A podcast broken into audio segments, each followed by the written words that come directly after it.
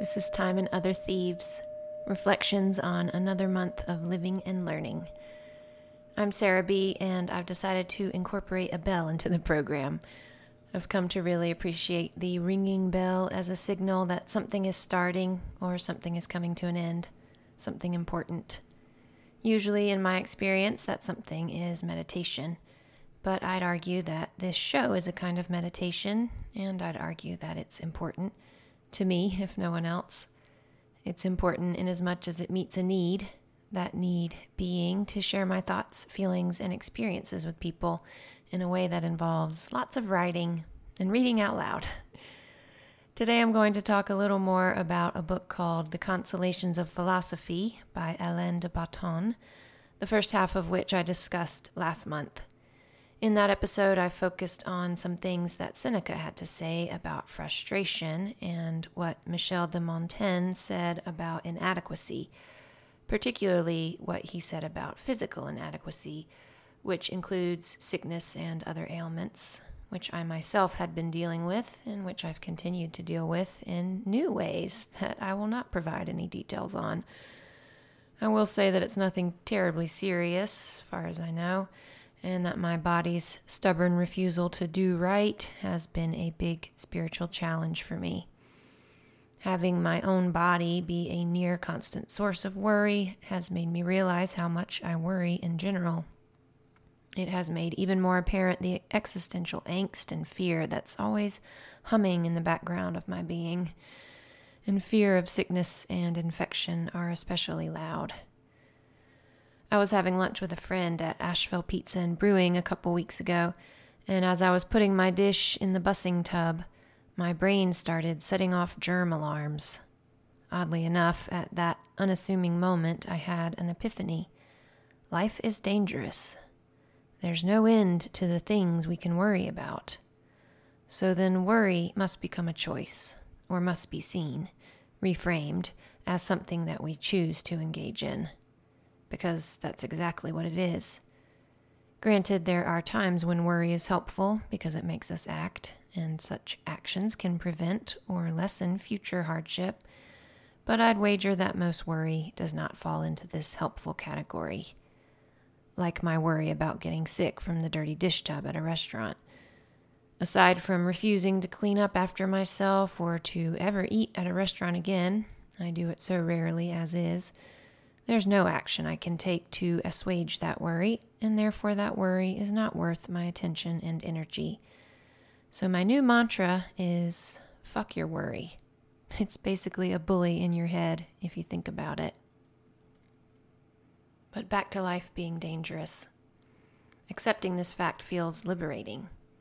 We put so much emphasis on safety in this culture. Stay safe became our goodbye refrain during the pandemic which annoyed me then and annoys me now whenever I hear it. Similar to the phrase, be well, stay safe, annoys me because it seems to imply that I have total control over my safety, and that said safety should be a constant, permanent state. I cannot stay safe any more than I can be well. Yes, I have some control over my wellness I try to eat healthful foods and move my body every day and get enough rest and socialization and creative stimulation and all that. But I still catch colds and deal with constipation and get weird infections. My next door neighbor, Rob, always says, Be good, as part of his goodbye, which I really like because it's just plain likable, especially with his Eastern North Carolina accent. And because I do have control, total and complete control over my goodness. As Marcus Aurelius said, and I paraphrase, nothing that happens to you can or should prevent you from being good, from behaving ethically and honoring your values. And of course, we all have some control over our safety, but the bottom line is that life is dangerous and we cannot stay safe all the time. Telling anyone to do so is comparable to telling a combat soldier fighting on the Western Front in the First World War to do so. Absurd. So, thanks to that tub of strangers' dirty dishes, I have decided to approach life with the attitude of a combat soldier. There's a good chance something terrible will happen to me. I'm going to proceed anyway, come what may. If Friedrich Nietzsche had his druthers, Instead of saying stay safe to each other, we'd say live dangerously. he actually did say that. Here's the full quote as referenced by Alain de Botton in the Consolations of Philosophy. The secret for harvesting from existence the greatest fruitfulness and the greatest enjoyment is to live dangerously. Build your cities on the slopes of Vesuvius. Mount Vesuvius had actually erupted three years prior in 1872. Nietzsche's words are reminiscent of something one of his favorite philosophers, Stendhal, said quote, If you refuse to let your suffering lie upon you even for an hour, and if you constantly try to prevent and forestall all possible distress way ahead of time, if you experience suffering and displeasure as evil, hateful, worthy of annihilation, and as a defect of existence, then it is clear that you harbor in your heart the religion of comfortableness. How little you know of human happiness, you comfortable people. For happiness and unhappiness are sisters and even twins that either grow up together or, as in your case, remain small together. That quote comes from Stendhal's book De l'Amour, or On Love. This idea of happiness being inseparable from discomfort or even outright pain calls to mind another philosopher that de Botton addresses in his book, Arthur Schopenhauer. He said, There is only one inborn error, and that is the notion that we exist in order to be happy. So long as we persist in this inborn error, the world seems to us full of contradictions. For at every step, in great things and small, we are bound to experience that the world and life are certainly not arranged for the purpose of maintaining a happy existence. Schopenhauer also asserted that much would have been gained if, through timely advice and instruction, young people could have had eradicated from their minds the erroneous notion that the world has a great deal to offer them. I'd never read any Schopenhauer prior to coming across de book in the Leicester Library, and upon finally doing so, I found myself laughing in heartfelt appreciation of his surly sentiments. Like this one We can regard our life as a uselessly disturbing episode in the blissful repose of nothingness. Human existence must be a kind of error. It is bad today, and every day it will get worse until the worst of all happens. As I've mentioned before, including in last month's episode in quoting Seneca, I owe my life to philosophy, and that is the least of my obligations to it. I like it when people disparage life sometimes. Louis C.K. does it brilliantly in his stand up special titled Louis C.K. 2017 when arguing that abortion should be legal because life isn't that important anyway. It's not an attitude I adopt all the time, of course, because life is also wonderful and amazing, but that's definitely not all life is, and clearly not all it's supposed to be. And I think it's important to acknowledge its awfulness from time to time. In fact, I think it's odd that Schopenhauer would refer to death, assuming that is what he's referring to, as, quote, the worst of all. Seems like he should welcome death, given his enduring belief that human existence is some kind of error and that life is a uselessly disturbing episode in the blissful repose of nothingness. But that's okay, Arthur. You can contradict yourself. You are large. You contain multitudes. I also got a kick out of what Schopenhauer had to say about noise. I talked about noise a few episodes back in March when reflecting on the essay On Noise by Seneca. The gist of that essay is if you can live somewhere that's quiet, you probably should. But if you can't, you shouldn't let noise distract you from your purpose, whatever that might be at a given time. You should not blame noisy surroundings for your own noisy brain. No amount of peace and quiet without can create the ultimate peace and quiet within. All of the noises Seneca mentions in his essay are human made, but he never disparages humans for making them. Schopenhauer, on the other hand, says, I have for a long time been of the opinion that the quantity of noise anyone can comfortably endure is in inverse proportion to his mental powers. In other words, the less external noise affects you, the less intelligent you must be. This notion seems in opposition to Seneca's primary argument. I'd argue that the relationship between noise endurance and intelligence varies from person to person according to circumstance. The soldier under fire, for instance, who is able to maintain the focus needed to defuse a bomb, certainly displays an impressive kind of intelligence. And the music enthusiast standing close to a speaker at a concert, letting the sound waves permeate his veins and transport him to a different state of consciousness, is also displaying a certain intelligence. But then there are noises like those little TVs with the big sound at gas stations, and the sounds of traffic and road construction and sirens and radios, and our banging and clanging around. Noises that many of us have grown accustomed to because we aren't really paying attention to our experience. And that is definitely not intelligent. Schopenhauer says, The man who habitually slams doors instead of shutting them with the hand is not merely ill mannered, but also coarse and narrow minded. We shall be quite civilized only when it is no longer anyone's right to cut through the consciousness of every thinking being by means of whistling, howling, bellowing, hammering, whip cracking, and so on. On this matter, I stand squarely in Schopenhauer's court. And to his list of noisy behaviors that no civilized society should tolerate, I'd like to add setting off fireworks. I'm actually writing this portion of the script on July 4th, a Tuesday, and my neighbors have been setting off fireworks nightly since Saturday. Last night's were the worst by far. They just went on and on. I've said it before, but it bears repeating. Why on earth is it okay to set off multiple explosions after 10 p.m., not to mention midnight? I don't care if you're celebrating. It is insanely rude, unkind, ignorant behavior. But it's also ignorant of me to harbor any expectations of others. Why should anyone behave as I think they should? Freud said that of the three primary difficulties facing man his own body and its failings, the external elements, and other people it is other people that challenge us the most. And Nietzsche would argue that to expect other people to never challenge us is much like objecting to any state of distress or discomfort to see it as something to be abolished. He called this attitude, quote, the supreme idiocy, in a general sense, a real disaster in its consequences, almost as stupid as the will to abolish bad weather. I've realized anew this week that the only thing I really have control over is my own outlook. My dog Tina had her first dental cleaning on July 3rd, which meant she'd be anesthetized, which in my mind meant that she could die.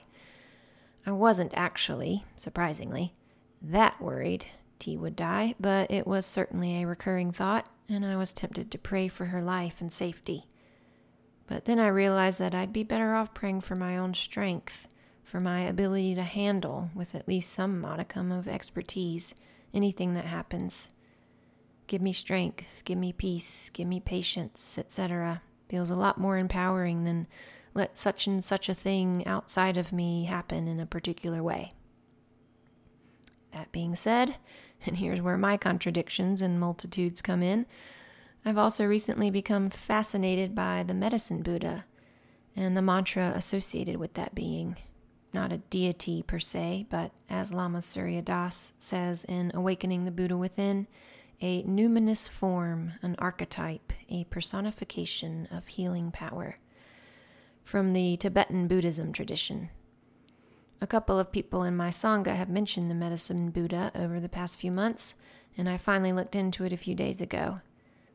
This archetype has dark blue skin, blue being the color of healing, and is typically depicted as holding a bowl of healing nectars in his left hand and a medicine plant in his right. The mantra associated with him is Tayata Om Bekadze Bekadze Maha Bekadze Runza Samungate Soha. I've heard this mantra sung something like Tayata Om Bekadze Bekadze Maha Bekadze Ranza Samungate Soha. The two translations I've found are quite different. One reads, May the many sentient beings who are sick be freed from sickness soon, and may all the sicknesses of beings never arise again. The other, and probably more accurate, reads, Hail, O healer, O healer, O great healer, O king of healing. I've printed out a color photo of the medicine Buddha, aka Vaisajya Guru, and placed it in a frame on the lowest shelf of the bookcase that I always face while meditating. So whenever I want to invoke him for the sake of my own healing or someone else's, I can more easily bring his image to mind. An article in Lion's Roar magazine recommends visualizing healing blue lights and nectars emanating from the bowl in his lap, coming to the crown of your head and flowing down, filling your body or that of the being for whom you are practicing. You can direct the lights and nectars to specific parts of the body, but there is such an abundance of them, they will fill your whole being anyway. Prior to chanting the Medicine Buddha mantra, Lion's Roar recommends saying the following By this practice of Medicine Buddha, may I, or the being for whom I am practicing, be purified of all disease, pain, and suffering, and enjoy complete and perfect enlightenment to lead all other beings to this same state. After chanting, it's recommended to conclude with By this practice of medicine Buddha, may I, or the being for whom I am practicing, and all beings be free from pain, disease, and suffering, and quickly achieve complete and perfect enlightenment. Do I really believe that chanting some words in another language and imagining a blue skinned figure with a bowl of nectar in one hand and a plant in the other will heal my or other people's sickness? Not completely. But I believe it's helpful to practice sitting with that kind of intention, and that bringing sounds, especially singing, which itself calms the nervous system, and images into the mix activates different parts of the brain to make the practice more powerful. And I believe in energy, and I absolutely believe that chanting the same thing over and over for minutes on end definitely changes one's energy in a good way. And that good energy will emanate and positively impact the people who come into contact with it. Practicing with the Medicine Buddha mantra is similar to another Tibetan Buddhist practice called Tonglen, or giving and receiving, which entails inhaling suffering, either your own or someone else's or both and exhaling relief or healing. But a significant difference between the two, at least according to Pema Chodron, is that Tonglen is done to change someone's state of mind, not to heal their physical body. Inhaling, you visualize a thick black smoke filling your lungs and being burned up in the furnace of your heart. Here I'm reminded of Joanna Newsom's incredible song, Monkey and Bear. My heart is a furnace full of love that's just and earnest. Exhaling, you visualize the opposite of thick black smoke. I like to picture a liquid, glittery substance because I am a sucker for glitter.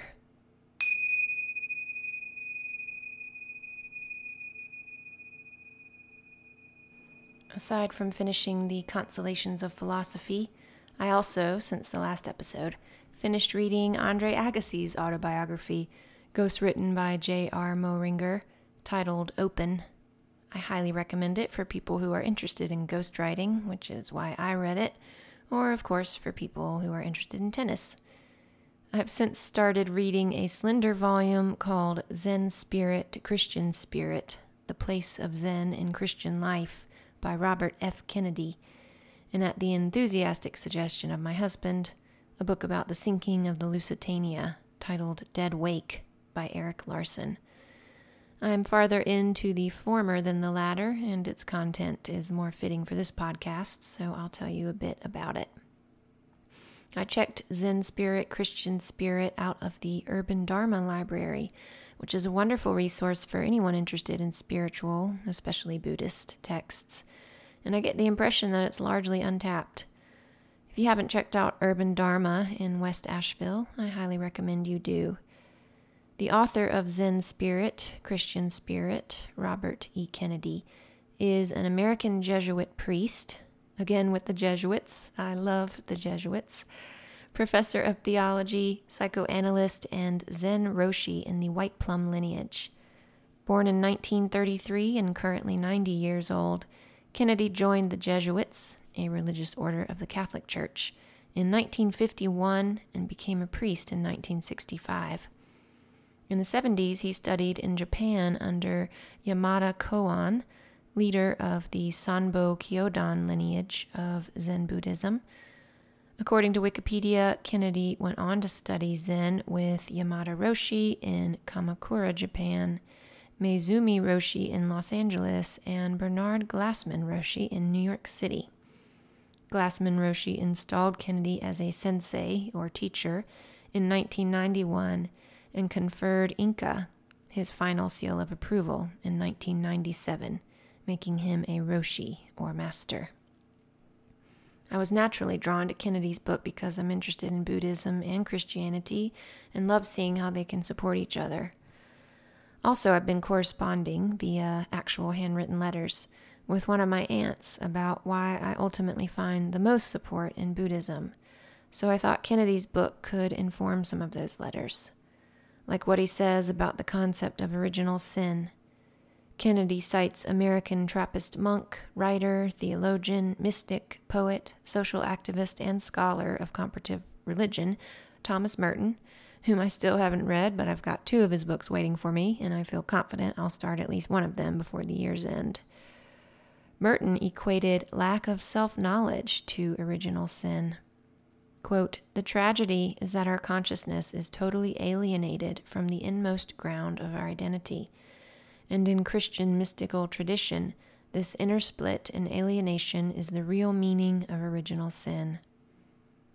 That phrase, the inmost ground of our identity, reminds me of the ground of being, which is a phrase that's basically referring to God in a way that I love because it implies that God is in everything, including me, which means God is not separate from me, which is a notion that many Christian teachings seem to contradict. Zen reminds us, Kennedy writes, as do Meister Eckhart, Thomas Merton, and many other contemplatives, that the highest point of our Christian mysticism is reached not in the experience that I know God or that I love God, not in any I thou experience, but in the experience that God lives in us.